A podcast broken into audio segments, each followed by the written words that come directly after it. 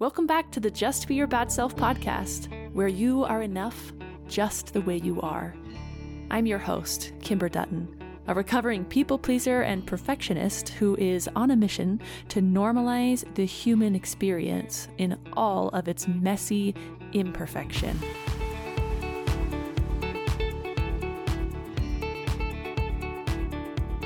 Join me as I explore what it means to feel worthy of love, to live wholeheartedly, and to lead an authentic life.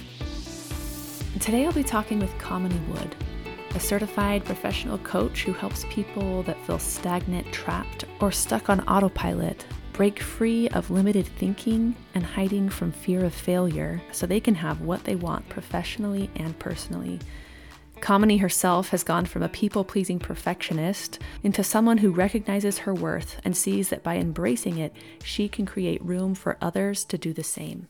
Kamini, I am so excited to have you on this podcast today. I've I've read about what you do and what you're passionate about, and I feel like we're going to have a really good conversation because we're all in line about what we want to tell people in our message. So, can you give my audience a brief introduction of who you are and what you do, and then we'll jump into this conversation? Yes, of course. And I'm excited to be here with you too. And I try I will try to be brief.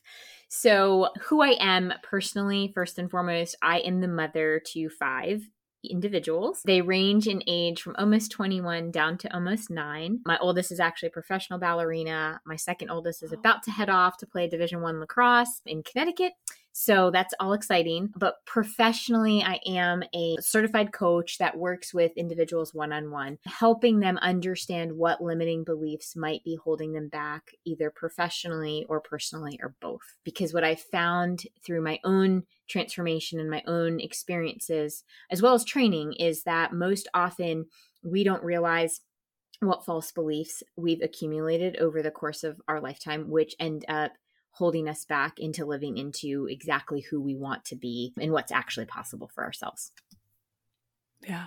I, that's that's exciting. Was that brief we, enough?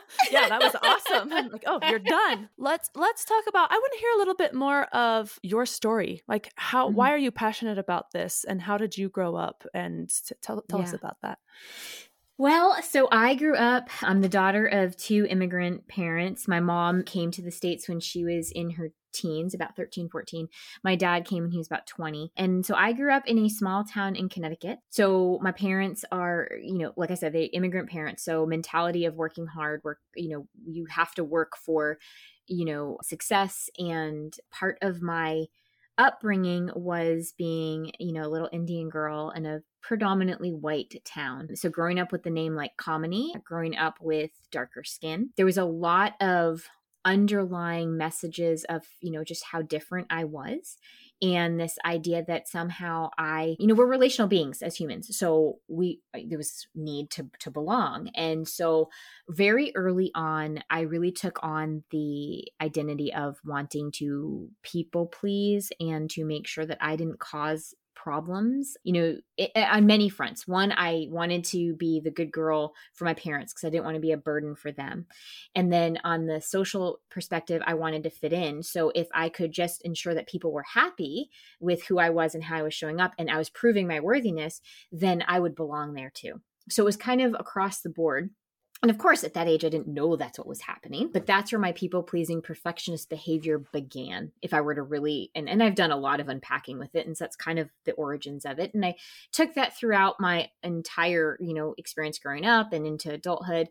You fast forward into becoming a mom, and then I was uh, running my husband's law firm at the time. So, you know, running a business and wanting to to see that. What ended up happening was my middle daughter started to really show those people pleasing behaviors and really being overly concerned with making sure that everyone around her was okay not just family but friends too.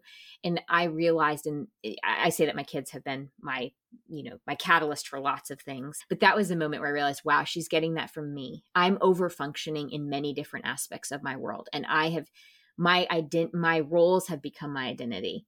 And so i went through my own self transformation that's why i say my work is really rooted not just in training but in really doing the work myself and recognizing that like we all have these elements or many of us have different of different forms of different things. And if we do that self work we can grow into these other aspects. Anyway I get I get long-winded, but the truth is I went through my own self-transformation through that process and realized actually what I had been holding on to was the false belief that my worthiness came from doing for others and making sure that they were okay and that they were happy with me. And when I was able to really understand that, I could then move into, well, actually, my worthiness is from my own being and my own essence. Mm. And also, by the way, my calling is to help others see that. And so it was a process of stepping outside of just also the caretaking of running my husband's law practice and saying, you know, I I really am being called to do this and not just for myself, I want to run my own business, but also I'm being called to support others on their journey and really stepping into that. And so, yes, not just having my experience, but then going through formal training, learning different modalities of working with people, and really standing now in this place of recognizing that, you know, my purpose is to stand with my clients, really hold that space for them while they're still maybe not believing in that for themselves. I can believe it kind of with them and for them until they can really step into that space to own it for themselves and really helping them move forward like i said professionally and personally because these things can hold us back when we're maybe in the corporate world and we're we kind of find ourselves plateaued. A lot of times it's because there's like almost this fear of success or this this fear of you know I, i'm not there's something that i'm i'm maybe not good enough and so we don't move forward. Or personally we will find ourselves in maybe unhealthy relationships and just staying there. Why? Because we think well that's as good as it gets or that's what i deserve or i'm not worthy of something more than that. So it, it happens in all different aspects. And so that's truly how i ended up where i am today is you know yes living and experiencing things and then saying you know what? This actually was maybe part of my journey that i was meant to go on in order to pay it forward to help others so, this is so fascinating to me because we come from different backgrounds and yet such similar stories. I'm obviously, you know, Caucasian, blonde. That way I, I fit into this majority in, in this country. I was raised in the Mormon church in a very high demand religion, developed some of these same people pleasing, you know, we're supposed to make everybody else happy. Anything that made you stand out as an individual was something that needed to be pushed down so that you could fit into the majority. And also, similarly to you, I, I ended up leaving my religion, but similarly to you, I, I watched my own daughters I have I have a stepson and then I have a 6-year-old and a 3-year-old. And when I had my first daughter, I remember just thinking like I I don't want to push these parts of her down. She was not an easy. She's getting much sweeter the older she gets, but but as a 2-year-old, 3-year-old, even as a baby, she's she, my child is like a fierce. She's just such a fierce girl. And as a mom, part of you is like, oh, this would be so much easier if I could just teach you to always be obedient and nice. And, but then this other part of me that had had that, that had been mm. suppressed was like, no, I'm not mm. going to do that to my daughter. And I, I also agree. I, I, read on your biography that you talk about like everybody, it's your, it's your responsibility to make yourself happy, not to make everybody else happy. And I totally agree with that. But this is what I want to talk about. Mm-hmm. As a mother, how do you battle these two things? Because there is also this culture that as a mom, you're here to take care of your kids. This is I'm right in the middle of this for myself. How do I how do I chase my own dreams and, you know, become my own person and still be a mother? Like what have you run into around that? Yeah, that's a great question and I honestly have had that internal battle too because, you know, we're we're given these these individuals, these babies, they they're you know, they're suddenly in our arms and we're totally responsible for their well-being and their care. And in that comes i have to make them happy. I've got to ensure that they're happy. And the truth is first of all they're not ours right? We get the mm-hmm. privilege of helping to raise these humans but truthfully what we're really trying to do is raise them to be their own person. Yeah. so in context of that it's recognizing we can contribute to their happiness but if we keep in the back of our minds that ultimately they need to create their own happiness, that's that line, right? That's yes. that distinction. And that's really the one, especially as moms, that if we can just allow ourselves to recognize that, like, yes, we are contributing to their happiness, but ultimately what we're doing by contributing and allowing them to be their own person, they are going to develop their own ability to create their own happiness. Yes. Um, so case in point like even my oldest you know she did not take the traditional route she did not go you know elementary middle high school college it was i want to be a dancer and we were up against it you know with society like what do you mean you're not going to college and the truth is, she needs to create her own happiness. And right now, that is what brings her joy and fulfillment. And mm-hmm. so it's about giving her the space to do that. And because what would make me happy isn't going to be what necessarily brings her joy and fulfillment. It's about her creating that for herself. And so by allowing ourselves to be our own person and allowing ourselves to create our own joy and our own fulfillment, we are actually, first of all, demonstrating to our kids hey, you do get to be in charge of yourself. You do have the autonomy to create your own your own fulfillment. And also we're filling ourselves up so that we can show up for them in that supportive role mm. to contribute to their happiness and allow them that almost like that that net or that cushion to say here i'm here contributing to your happiness and now please go go on and become your own person to create your own fulfillment and what a gift. Like that's not that is not at all the traditional model, right? We are taught, I feel like in our culture that parents know best. They, and it's and it's we take it on ourselves like one thing that I've started telling myself is your as far as my kids go, your happiness is important to me, but it's not my responsibility. And and uh, that might sound like a as a kid if if I have a whiny kid that feels like it's my job to do something for them, in that way they might feel deprived that i'm not taking responsibility to just make them happy all the time. But hearing your you talk about your daughter wanting to be a dancer and trusting her that it's her responsibility to make that happen for yourself that is an absolute gift. And then she also you know it doesn't build that resentment between parent and child or at least not in the same way that most of us have experienced it where we didn't feel like we had the freedom to make our own choices Right, right. You know, and to that point, I mean, I am granted with five kids, I've had my dialogues with different parents and I've heard parents say like I've told my kid like they're going to do this and this and this and this, which is totally fine. Like I am not my place to judge at all, at all. I just know for me what I have learned is the more we tell them what they're supposed to do, the less they learn that they have the autonomy to create mm. that for themselves. And truth be told, when you when you lose sight of the fact that that's within your control, like that being able to be in charge of the decisions that you make that create that fulfillment, eh, you know, we're almost robbing them of like saying, well, I know best for you, but they're not, first of all, they're not, again, I go back to children are not ours. They're their own human.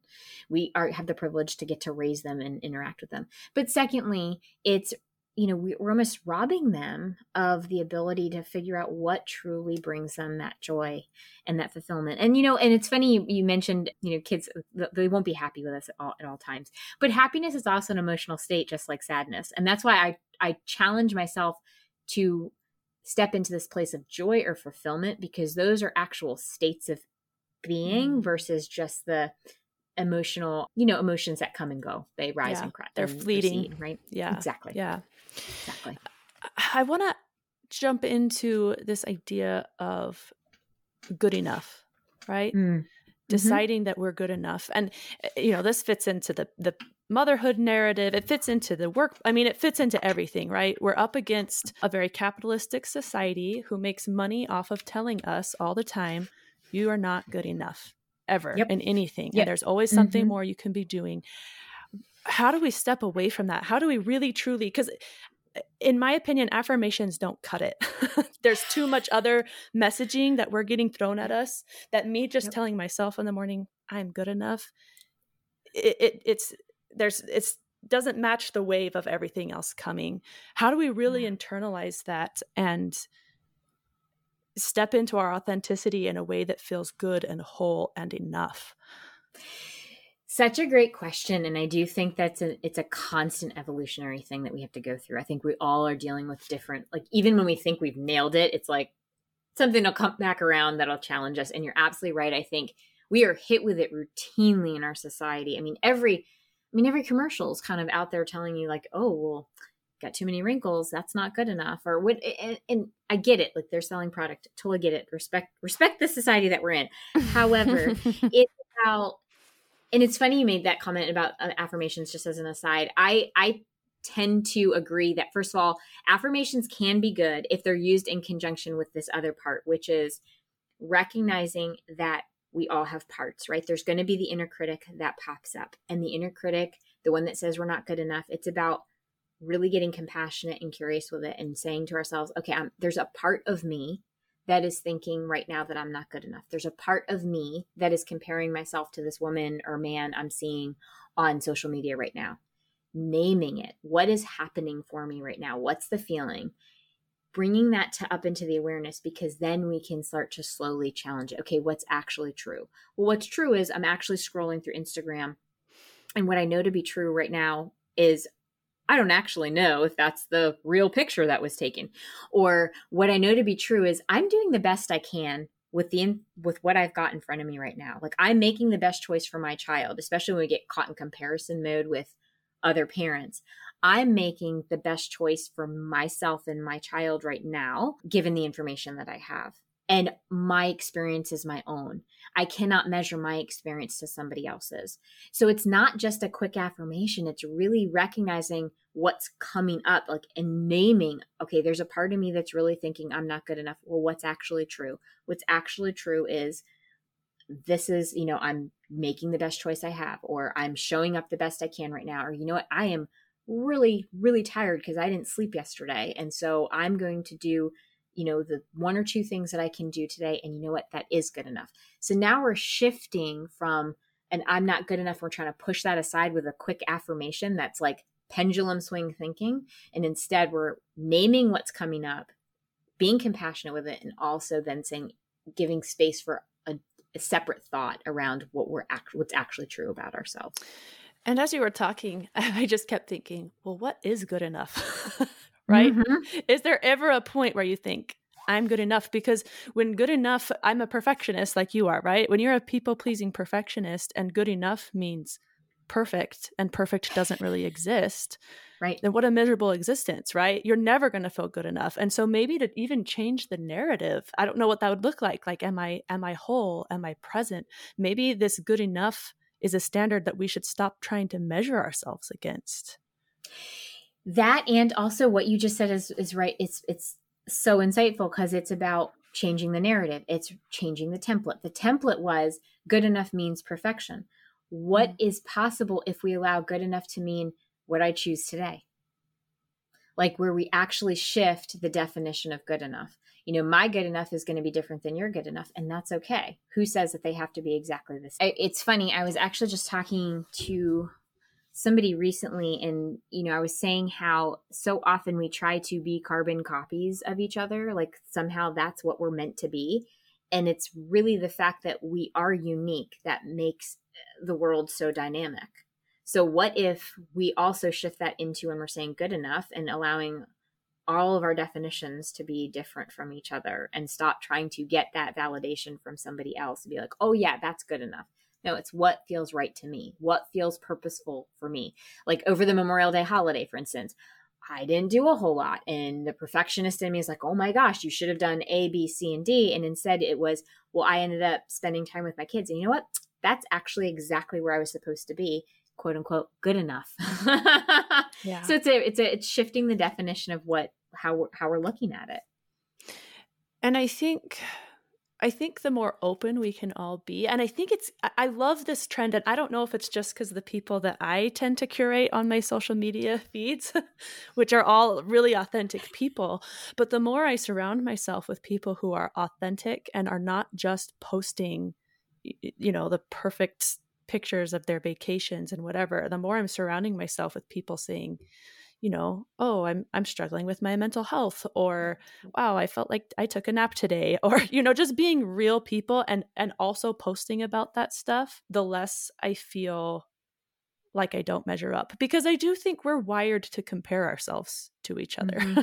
That's mm-hmm. a really hard thing to just shut off. I'm reading a book right now called Raising Critical Thinkers by Julie Bogart. And with this critical thinking idea, she talks about how we love we love the familiar that that feels mm. comfortable to us and so mm-hmm. if and and what doesn't feel familiar feels dangerous or wrong and they've done scientific studies to show this and so what if what you're familiar with is this unreachable standard that you're looking at on Facebook or Instagram and the mm-hmm. familiar is everybody's highlights you're going to feel like you're at a very bad wrong place mm-hmm.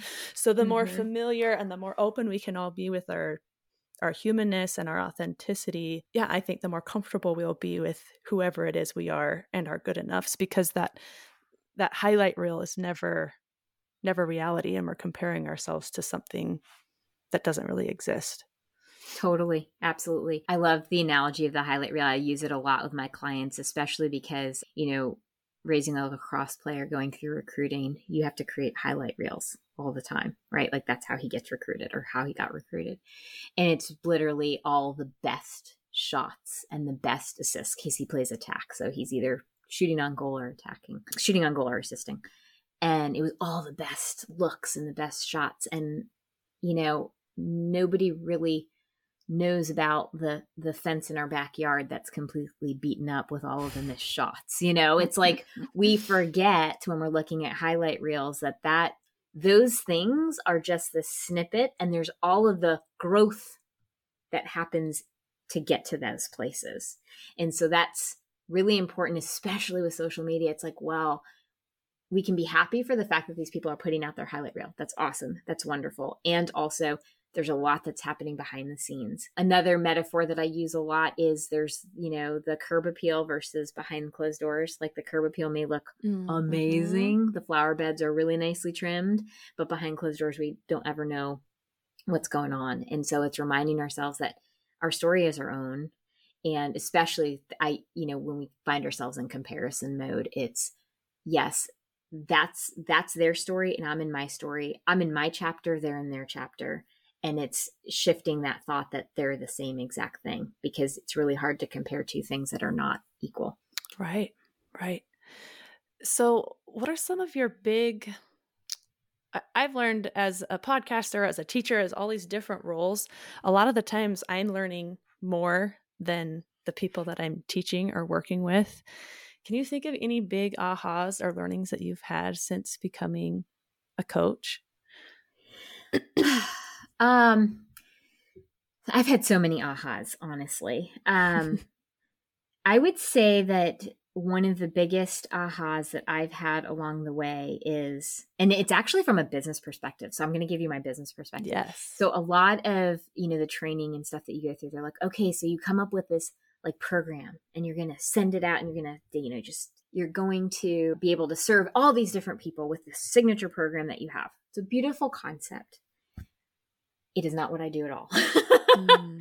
I am very client centered in my coaching and the biggest aha and the and, and it's not even an aha it's really just an embracing of what i intuitively knew going into this was that we are not exactly the same so how can we come up with one program that's going to serve when we're life coaching that we're going to serve everybody mm. no no two people are going to assimilate the same information the same way and so and I and I have this a lot with people who reach out. It's like, okay, so what's what's your process? My process is I show up and I'm going to respect you as the most the most knowing person in this relationship.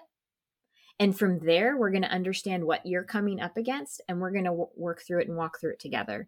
And that's really my process in a nutshell. Why? Because every single one of us is different. And if we can just start recognizing that that's the foundation is well first of all the most important relationship we have is the one with ourselves but then the second part of that is it's ultimate respect for each one of us as individuals and so my aha really was recognizing that I had to step outside of quote unquote the norm for the coaching industry, which is in 90 days, you're going to get A, B, and C. And this is my signature program to do that. And it's okay to do that. I can be authentically me, and that's perfectly fine. And the, the authentic comedy that you get is truly who I am as a person, which is I will look at every single person and respect them as their own individual being who knows exactly who they are and who they're meant to be. They might just need mm. help kind of undoing the layers that have covered that up over the course of many years.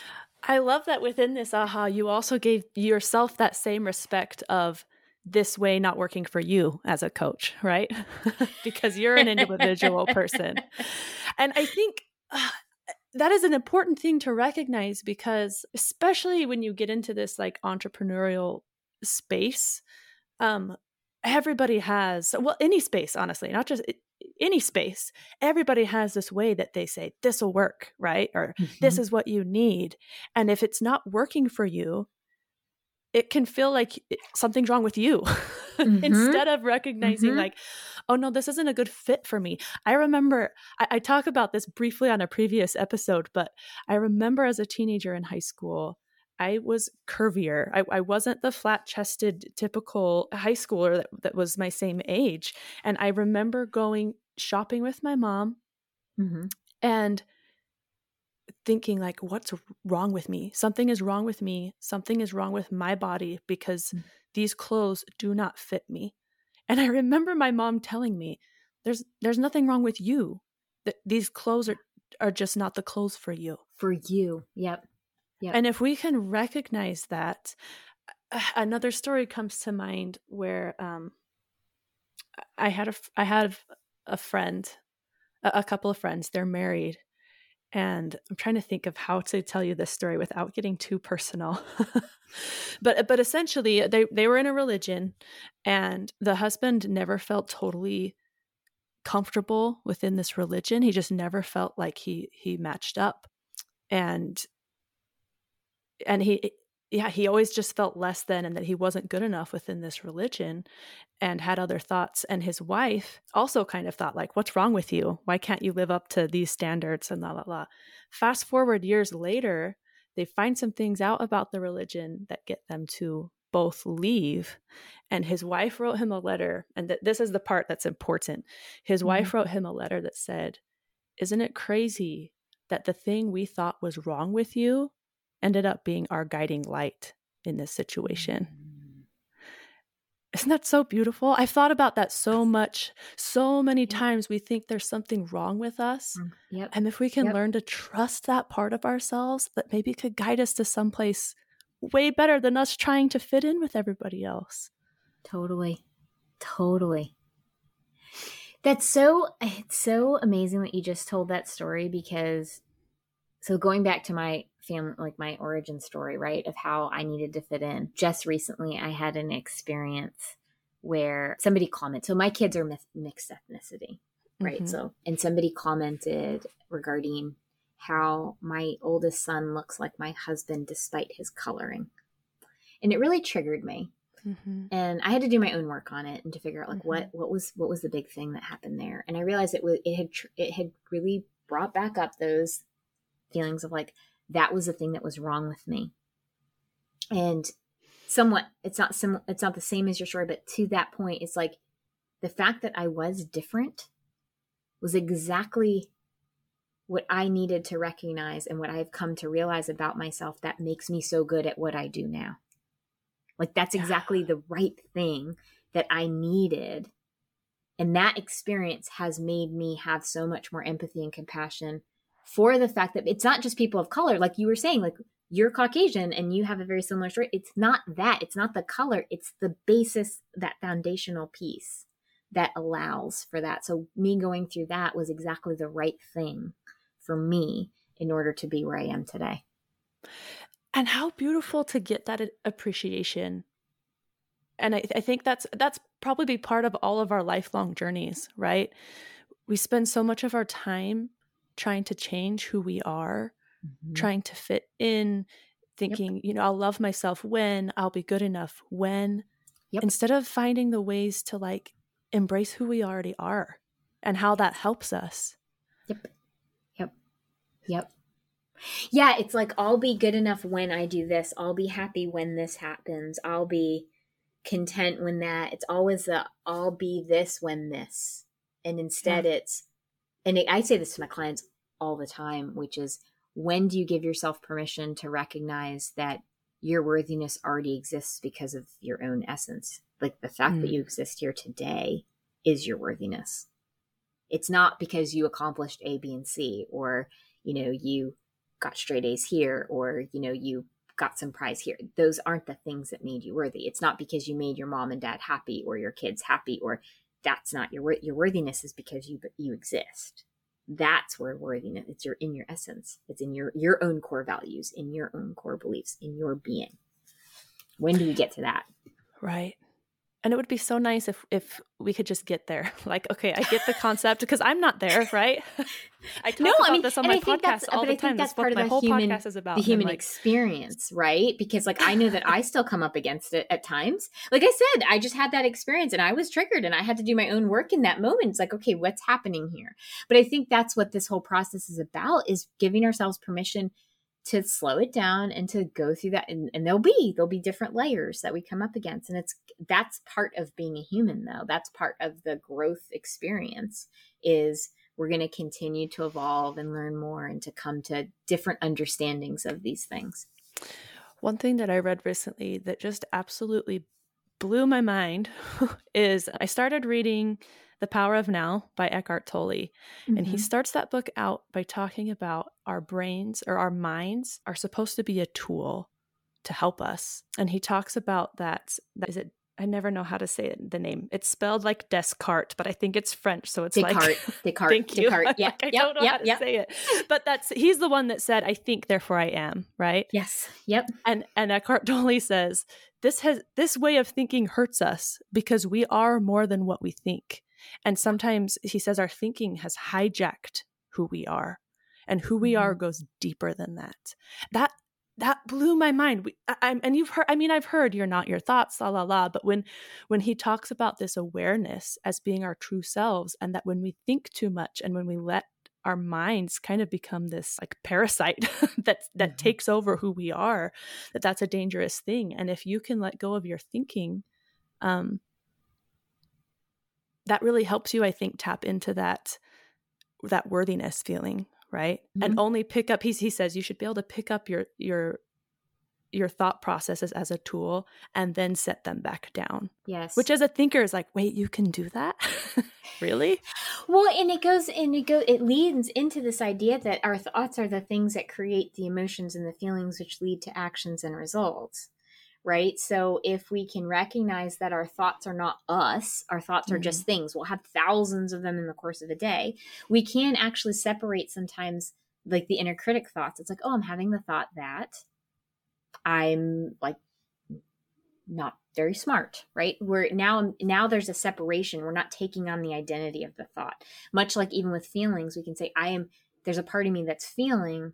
Now we're not taking on the identity of the feeling we're just recognizing that it's a it's a passing feeling that's because uh, emotions are meant to be felt. They're meant to be you know they're energy in motion. They're bringing us a message. So that's why i say like there really aren't good and bad feelings they're just feelings. We're the ones who create them into good or bad based on the thoughts that we're having. Yeah the judgments we have on them huh? Yeah right? Totally. and so it leans into what he's saying there which is like thoughts are just they're there but we also can set them aside and say well let me I can I can shift them. I can shift my energy and focus into something else. Are you familiar with the work of Byron Katie?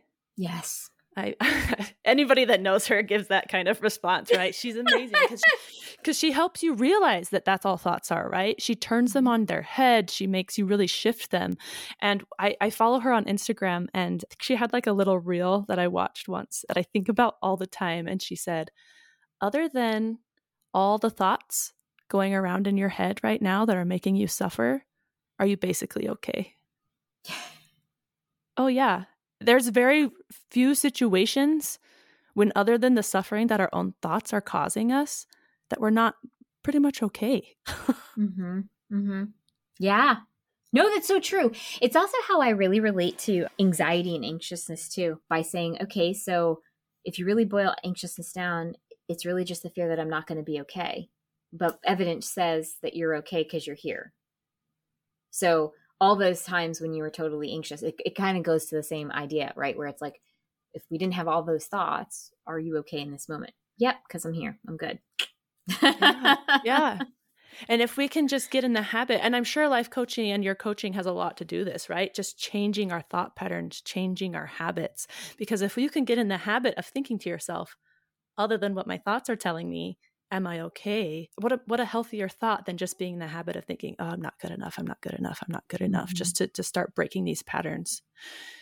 And and understanding, you know, and being really kind and self-compassionate where it's okay, this is where the narrative came from. Like I do think that part of that is the understanding that comes from the work, right? Where it's like, okay, I can have compassion for the fact that this was the narrative that I created and it's taking ownership. Like i've created it through internalization and making certain things mean things about myself right? And and it's not to discount and i'm definitely not discounting that people who have gone through emotionally traumatic experiences or physically traumatic experiences no discount in that at all. Absolutely not. It's just also looking at what did we take from it when that happened? Did i internalize it to mean that there was something wrong with me? Mm. and yeah. that's super important as well yeah, absolutely. Where can people find you if they're interested in finding out more or coaching or like what how can they connect with you? well, my website is commoniewood.com, which is where you find all things about me as well as my blog. So I try to put out as much information as I can through the blog too, just free information through different articles and things like that. Also on Facebook and Instagram, both with the handle It's Authentic Me. And then, of course, email comedy at commoniewood.com. Perfect. If you have like a big takeaway that you want to leave with listeners today, what would that be? It goes back to what I was leading to before, which is this concept, two concepts. One, that life is happening. I, I truly always I always say this, life is happening through us and for us. If we can really understand that it's not happening to us, but through us and for us, there's always this opening to say, How can I grow from this? And the second thing, honestly, is we are not meant to be carbon copies of each other. We are truly meant to be our own unique person. And when we when we embrace our own uniqueness, that's when this the world actually gets to benefit from the ability that we all can bring our own our own spin on different things in the world. Beautiful. Thanks for listening today. It's been so fun to see the number of downloads that this podcast gets go up every week, and that is all thanks to you. I've had so many people reach out to thank me for a particular episode that really helped them realize something, helped them process something, or just helped them know that they aren't alone and I wouldn't be getting those messages if you weren't sharing this podcast with other people. Word of mouth is so vital for small podcasts like this one, and you rock at it, so thank you, and please keep it up. Remember, you are enough right now in this moment. That's it from me. Now, just be your bad self.